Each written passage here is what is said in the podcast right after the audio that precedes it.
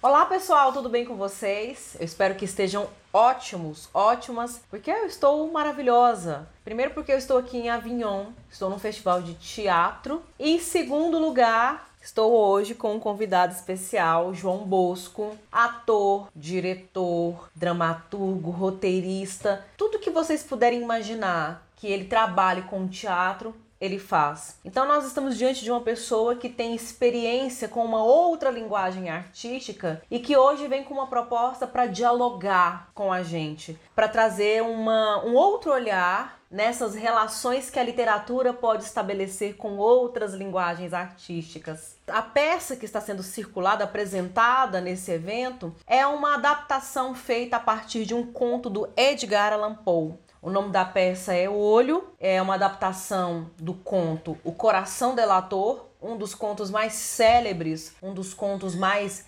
respeitados, mais lidos e discutidos do Edgar Allan Poe, por trazer a questão do duplo, por abordar a temática da morte, do horror, do suspense, do mistério, por trabalhar com temas que envolvem a loucura, a subjetividade, a introspecção, tudo aquilo que nós sabemos que o Edgar Allan Poe inaugurou ou explorou e aprofundou com muita propriedade. E aí antes da gente falar um pouco sobre esse festival e sobre todo esse cenário, né, que nós estamos nesse momento, eu queria que você falasse um pouco, João, a sua relação com o teatro, a sua relação com a literatura e depois fale para nós também sobre essa peça, sobre o olho, sobre Edgar Allan Poe na sua vida. Bom, primeiro agradecer o convite e a honra de estar falando no teu canal, falar sobre teatro, falar sobre arte, sobre literatura. É sempre um prazer, é sempre uma coisa maravilhosa e no teu canal eu tenho certeza que quem está assistindo, que acompanha sempre, é uma coisa fantástica. Eu, eu sempre digo que o teatro, a arte de um modo geral, eu acredito nela como um, um, organismo vivo. Eu acho que a gente fica muito nessa de às vezes ah, eu escolhi fazer teatro, ou eu escolho literatura, escolho... a gente não escolhe nada. Nós somos escolhidos. Essas coisas são muito maiores do que a gente, elas são organismos vivos, elas têm uma, um, um mecanismo muito próprio de organização que vai além da gente. Nós somos elementos que fazemos parte dessa, dessa mecânica global que é a, a estruturação da arte. Então, quando comecei a fazer o, o espetáculo Olho, até para falar um pouco, vou voltar um pouco antes para falar da companhia Teatral Ops, que é um, um grupo que, que eu fundei nos anos, no início do ano 2000, na virada do século.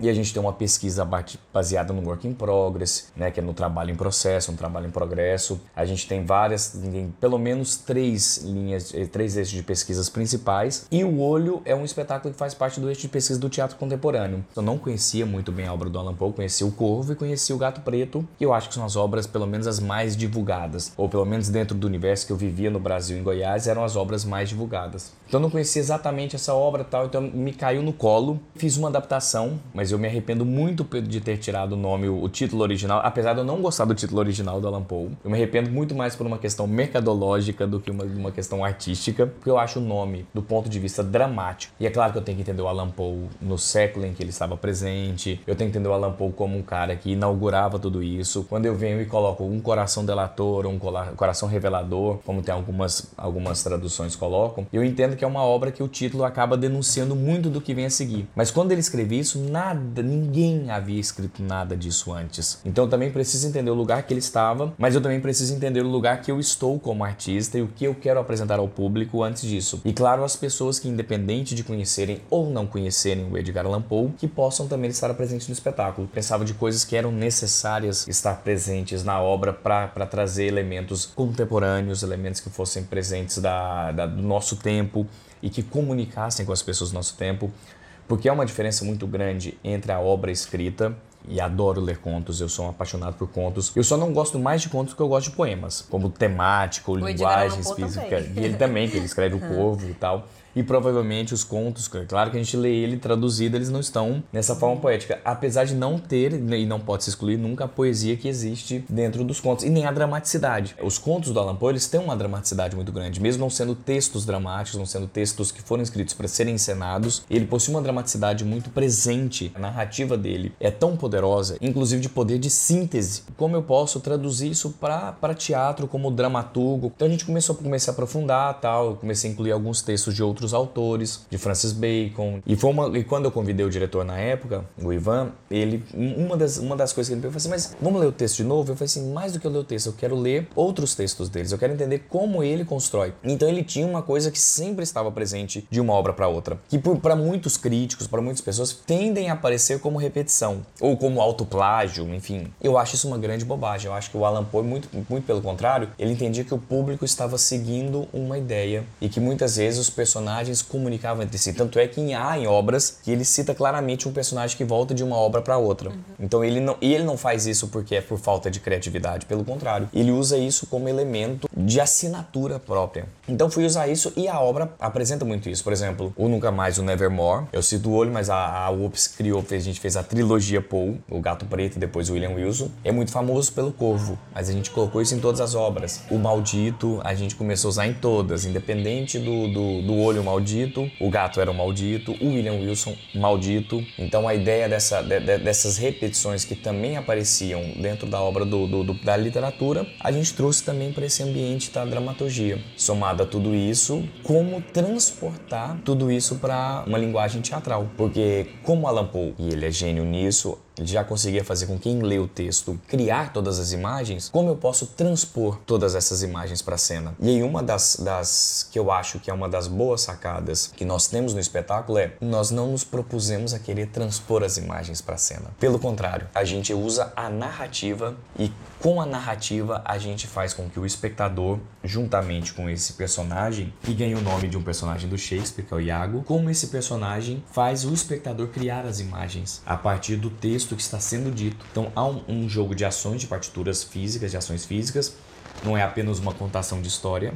A história se desenrola na frente do espectador, mas ela se desenrola ao mesmo passo em que a ação é contada, que é algo que normalmente não se acontece no teatro. Monólogos normalmente estão contando uma história, monólogos normalmente, ou peças de teatro em geral, elas são uma ação específica de um tempo, mas esse espetáculo é um vai e volta. Assim como o texto utiliza essa repetição, utiliza o duplo, utiliza a ideia da loucura e de um plano de ações que não estão no mesmo lugar, a gente tenta fazer tudo isso baseado não apenas numa linguagem teatral, numa estética que seja do, do, do work in progress ou do, do teatro da crueldade do Arthur, do teatro pobre do Grotowski, enfim, várias outras outras coisas que eu poderia utilizar, mas se não, na própria visão que o Alan Poe, como autor literário, gostaria que ele colocasse isso dentro da, da sua própria literatura. De que ano que é Olho?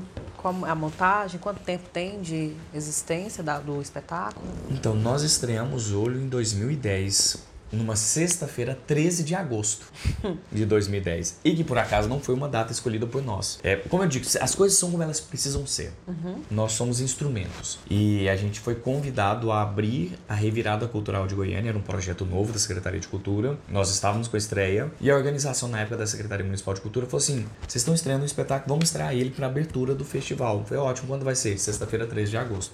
Que era a sexta-feira, 13 de agosto do, do mês do cachorro louco Sim. Do azar. É a sexta-feira 13. Toda uma simbologia, né? Toda uma simbologia que tornou, que deu uma potência ainda maior pro espetáculo. E aí, essas, desde, desde então, entre aspas, o azar do Alan Poe, a gente segue 12 anos depois. A gente teve a oportunidade de apresentar ele em todas as regiões do Brasil, do sul ao norte passando por todas as regiões mesmo, em grandes festivais de teatro brasileiros. Nós tivemos a oportunidade de viajar para Colômbia, México, Equador, Portugal, Espanha e aqui agora apresentando também o espetáculo aqui em Avignon, na França, e com um público sempre muito diverso. Bem, gente, vocês perceberam aqui que essa conversa hoje com o João, ela não é aleatória, né? Primeiro porque é um apaixonado por arte, como o canal de Doceia é. Segundo, porque eu não falei no início, né? Mas o João é libriano, e Libra é um signo do elemento ar, assim como Gêmeos. Então há aí uma proximidade. Mas eu acho que o terceiro ponto que faz essa conversa mais fluente, mais interessante, é o fato do João Bosco ser também um apaixonado por Edgar Allan Poe, assim como eu. É um cara que conseguiu enxergar toda essa racionalidade obscura desse grande escritor que hoje para nós, leitores do século 21, né, de 2022, parece muito previsível porque nós estamos muito diante, né, muito expostos diariamente a narrativas prontas, mas ele é que inventou essas fórmulas, né? O Edgar Allan Poe inventou essas fórmulas que hoje são exploradas tanto numa perspectiva mais canônica como numa perspectiva mais mercadológica. E aí, pensando em toda essa, essa questão né, do, do Edgar Allan Poe, um autor pop, né, um autor canônico, um autor que está no mundo do comércio, no mundo do mercado, mas também no mundo da academia, no mundo das belas letras. É, a gente teve aí, né, João, um hiato de dois anos por conta da pandemia, do coronavírus. A gente ficou meio que paralisado. Para nós que somos muito sensíveis, né, que a gente tem um olhar para o mundo muito, muito acentuado, um dos dispositivos que nos ajudou a lembrar que a vida vale a pena foi a arte. Mas assim, uma coisa é eu ter uma biblioteca, catar um livro da minha prateleira, ler ou assistir um filme num aplicativo de, de streaming. Tudo bem. Como foi trabalhar e consumir teatro nesse momento de pandemia? E mais ainda, que eu acho que é o que nos interessa agora porque apesar de parecer estar tá tudo bem de novo, nós não somos mais os mesmos nem as mesmas. Como é para você esse retorno como uhum. ator, como dramaturgo, como diretor, depois de dois anos de hiato, depois de dois anos na vida emergencial remota, sendo outro e ainda mais fora do seu domicílio natal, na Europa e não no Brasil. É interessante assim, o Antonin Artaud, francês, que está aqui na França também, a duas quadras da rua Artaud. Aliás, usa o texto do Artaud dentro desse espetáculo Olho. Ele fala muito de como a pandemia nos afeta, como a peste nos afeta. Uma das primeiras coisas no livro dele, que é o Teatro e seu duplo, ele vai explicando a coisa, ele explica como o teatro deveria funcionar assim como a peste funciona. E que independente disso, ela ataca as pessoas. A peste ela não ataca apenas quem teve a doença Algumas pessoas são avisadas, inclusive, que vem uma peste antes. Ele cita um exemplo de um principado, que era Marcelo. Uhum. Estamos tão perto de Marcelo, que aliás vai pegar minutos. um voo daqui a pouquinho, uns dias em Marcelo, vai conhecer Marcelo. E um príncipe de Marcelo, ele recebe um aviso. Ele tem um sonho de que um navio vai chegar no seu porto e esse navio vai trazer uma peste terrível que vai dizimar toda a população. No outro dia chega o navio, vindo do Oriente, do Oriente, com uma peste que ninguém conhece. Ele não sabia. Ele proíbe o navio atracar no porto. Não, vocês não vão atracar. É um, eu tive um sonho, não, mas é um sonho, não, não vão atracar. E manda esse navio, se eu não me engano, não sei se vai para Nice. A minha confusão é se um é outro, mas é um ou outro. Mas suponhamos que eu esteja correto e esse navio vai para Nice. Ele atraca, aceita o navio. Morre 80% da população. E a peste se alastra pela Europa. O Arthur coloca que a peste já havia atacado esse príncipe antes. Ela chega a algumas pessoas e ela já começa a transformar a humanidade. Esse príncipe fica doente não apenas porque ele tem uma doença só física, mas a doença mental. A culpa se instaura. E isso acontece com muitos artistas. O que eu mais sinto em relação à pandemia é que muitos de nós artistas, e aí o Alan Poe, e fazê-lo depois da pandemia dentro de um festival, vir com uma peça de suspense, que é uma peça que a linguagem é uma linguagem pouco utilizada no teatro, que fala de desilusão. Ele, enquanto artista, é a própria representação da desilusão de como um artista dedica toda a sua vida, ele transforma sua alma na lenha que ele queima para arte e no fim morre como indigente, como alcoólatra, e seu reconhecimento só vem a posterior, ou seja, ele tem uma aura de artista depois, é reverenciado, todo mundo fala, é Baudelaire, é o Kafka, é Dostoiévski,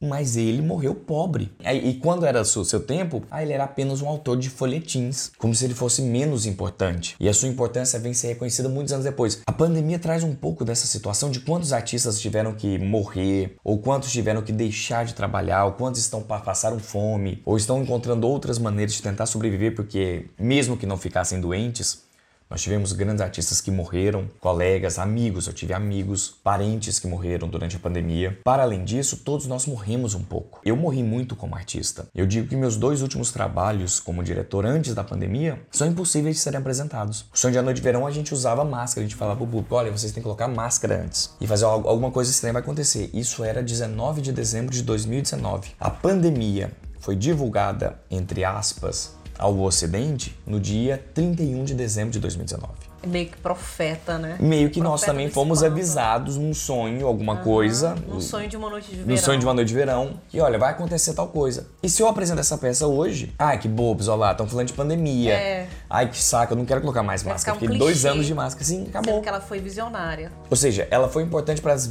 sei lá, 200 pessoas que viram ela. Então a pandemia, ela traz essa, um pouco dessa desilusão de nós como artistas, ou de como nós, no momento em que, como voltando ao Arthur, de, de voltar a fazer uma arte que não nunca salvou ninguém de ter fome, que nunca salvou ninguém de ter pandemia, que nunca salvou as pessoas de terem frio. Como a gente volta para esse lugar e repensa a nossa função como artistas? Porque depois disso eu também escolhi, não só eu, mas eu, minha família, nós escolhemos, olha, vamos, vamos rever a vida.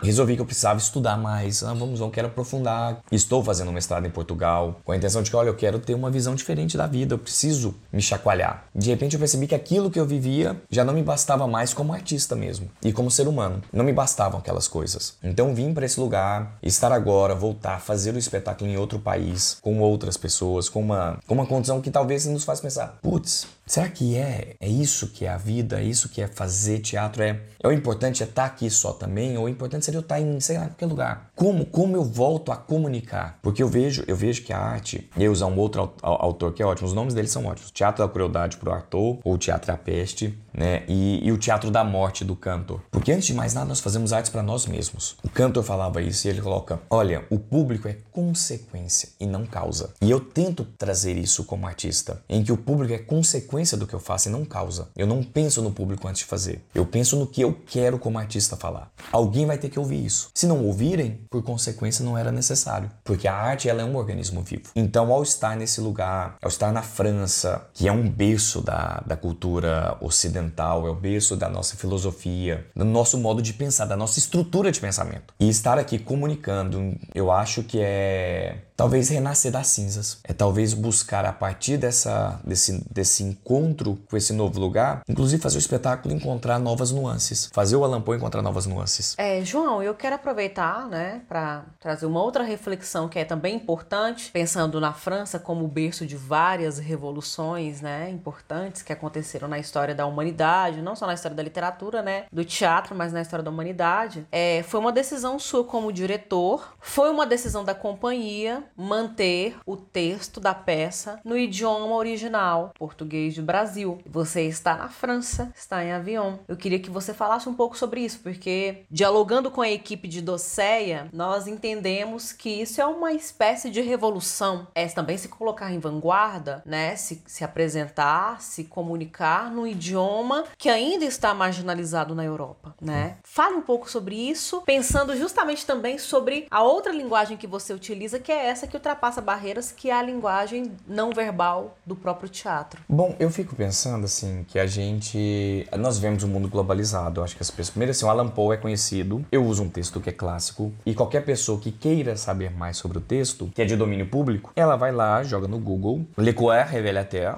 em francês e ela vai ter o texto, a história, a narrativa em si na íntegra. Segundo, são línguas latinas irmãs. Elas são muito parecidas, né? Obviamente nós temos uma, por ser o, o, o idioma português muito restrito ao Brasil e a um pedaço da Europa que é Portugal e da África, né, são, são línguas em si mesmadas, é um idioma muito em si mesmado em si e por, por, por acaso também muito bonito, talvez muito poético. Eu lembro de uma professora no mestrado falar de como o idioma português ele é naturalmente poético. Você traduz as coisas do inglês, porque o inglês ele é muito rudimentar, o francês ele, ele é todo entrecortado. Quando a gente traduz português parece que está fazendo uma poesia. Você pode traduzir um texto científico e ele parece que é um poema em português. Isso escolhi isso porque assim, a gente está aqui como, antes de mais nada, nós somos é, representantes de um projeto, nós fomos aprovados por um projeto no Brasil. Quem nos banca aqui é o Brasil. Eu sou representante do estado de Goiás, eu tô aqui, eu tenho uma bandeira a seguir. Eu não estou aqui pelo, pela República Francesa, senão pelo estado de Goiás, a partir de um projeto que foi financiado com recursos públicos, com uma cultura, que, com uma ideia de trazer essa cultura. Fazer uma cultura brasileira, uma cultura goiana, não é apenas falar do piqui ou apenas reproduzir uma poetisa que eu acho que é uma das melhores poetisas e que é tão pouco falada no Brasil, mas que talvez seja uma poetisa mulher, talvez a mulher mesmo, senhora, inclusive, pensar que, pela idade dela, que é a Cora Coralina, mas que, que a cultura goiana vai além disso, que cultura goiana é produzir cultura de qualidade de qualquer obra literária, de qualquer obra de, de qualquer nível estético. Fazer um teatro de suspense. Em Goiás, isso quando nós fomos fazer pensar em Alan Poe, isso inexistia. Era praticamente nulo. É claro que deve ter existido, devem ter coisas que eu não, nem quero excluir como se eu fosse pioneirista ou pioneiro, perdão, nesse, nesse aspecto, mas com certeza existiram alguma coisa ou outra, mas é algo assim, muito pontual. Então, escolher essa temática, escolher um autor desse, voltar para esse lugar, é dizer, olha, nós podemos fazer isso, não é só o cinema americano que faz suspense, mas o teatro pode produzir um teatro suspense, o teatro goiano pode fazer um teatro suspense. e pode ser apresentado em qualquer lugar do mundo e ser identificado em qualquer lugar do mundo. Hoje nós tivemos a, a, a estreia, né? Falar agora após a estreia, com presença de pessoas de outro país, de, da França assistindo. Já tive a oportunidade de apresentar em outros países de língua espanhola e nesses lugares apresentei em espanhol e em português. E era interessante que quem assistiu em espanhol foi assistir em português. E achou legal fazer em assistir em português. Muitos achavam melhor assistir em português. Porque a gente tem uma linguagem, uma musicalidade própria do idioma. E é claro que quando eu adapto, eu penso em um idioma, eu, por exemplo, se eu falo nunca mais olho maldito. E essa musicalidade do nevermore, o nevermore, o nunca mais, nem é do português, é do norte-americano, é do inglês norte-americano, que é de onde o, o Alan Poe vem, e, e, e peguei, tentei traduzir um pouco do que seria essa musicalidade norte-americana para o português, e quando eu vou para o espanhol, por exemplo, é nunca mais, oh maldito. Muda muito. Ou agora no francês, que é plus jamais, l'oil maudit. Eu tenho que entender que isso muda, inclusive, a minha composição de personagem. Isso muda a composição do espetáculo como um todo. Então também tem que entender que há uma lógica estética que eu preciso seguir. Tento colocar uma palavra ou outra, porque o espetáculo ele tem um jogo, assim como o texto do Alan Poe. Eu tenho sempre que voltar que isso é uma coisa que não é só uma escolha do ator ou da adaptação dramática, mas se não, uma escolha do próprio autor. E quando eu faço adaptações dramáticas de textos clássicos, eu tento me basear no que o autor faria se ele se colocasse nessa posição de, de dramaturgo. Ou seja, se o Alan Poe estivesse nessa posição dramaturgo, ele queria manter, na minha cabeça, claro, dialogando no meu sonho com ele, como quase um esquizofrênico, com o Alan Poe, eu fico pensando, Alan Poe, é assim então vamos, é assim, nós vamos fazer assim então.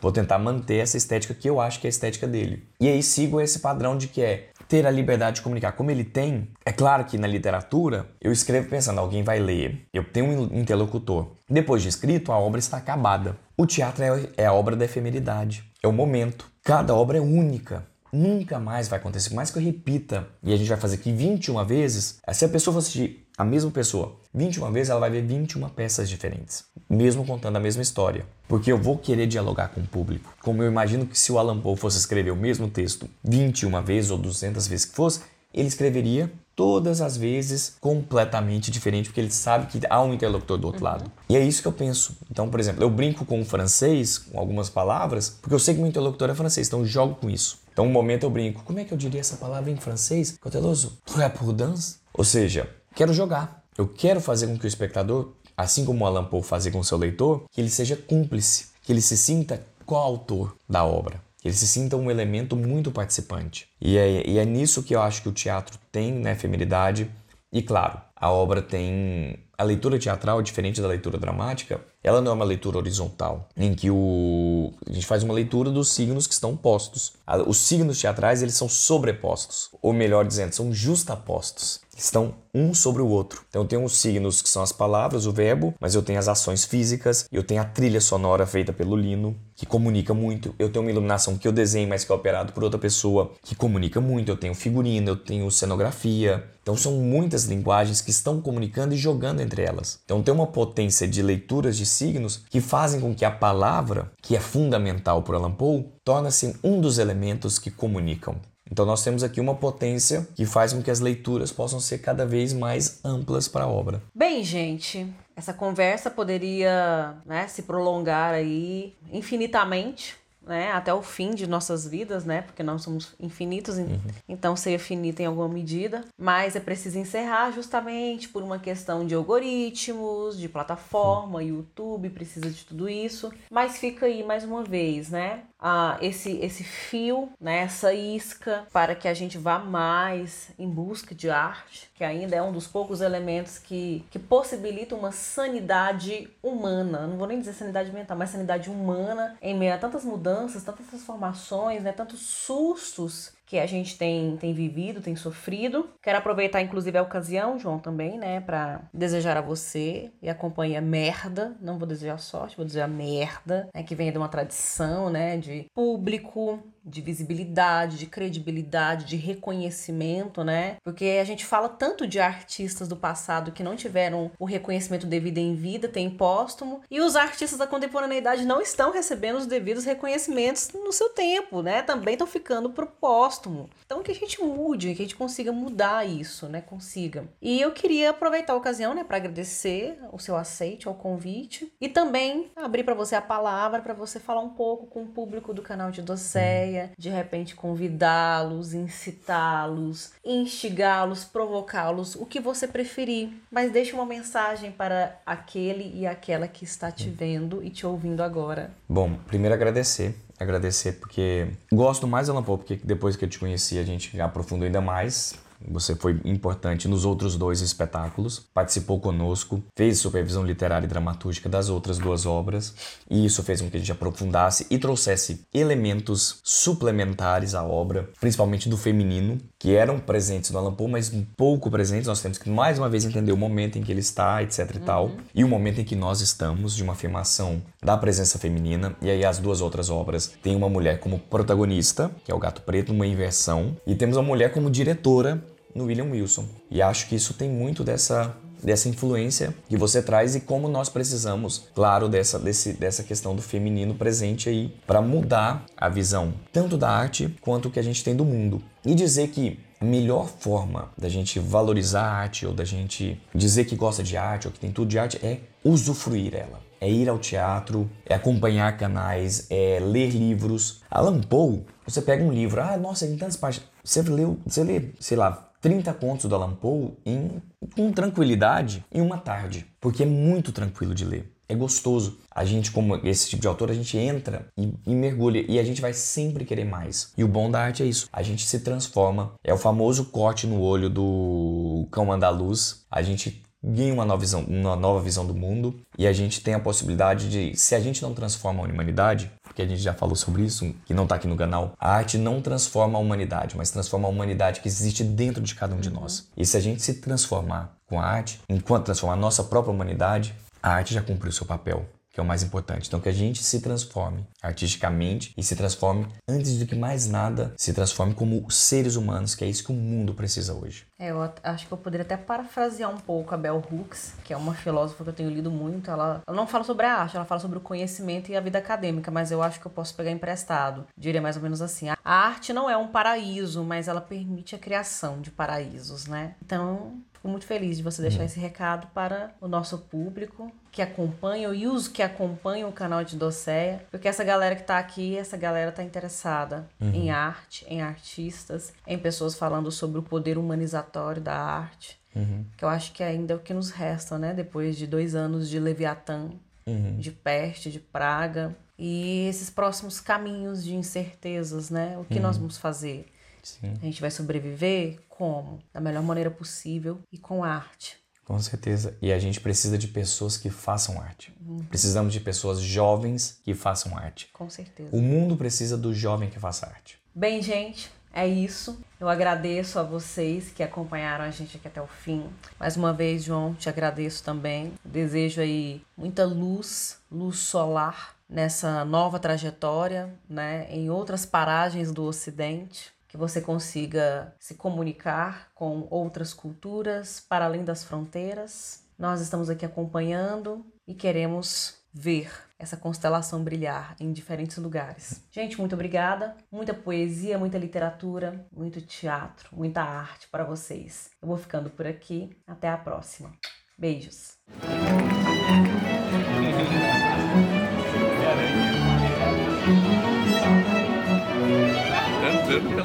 Pela França.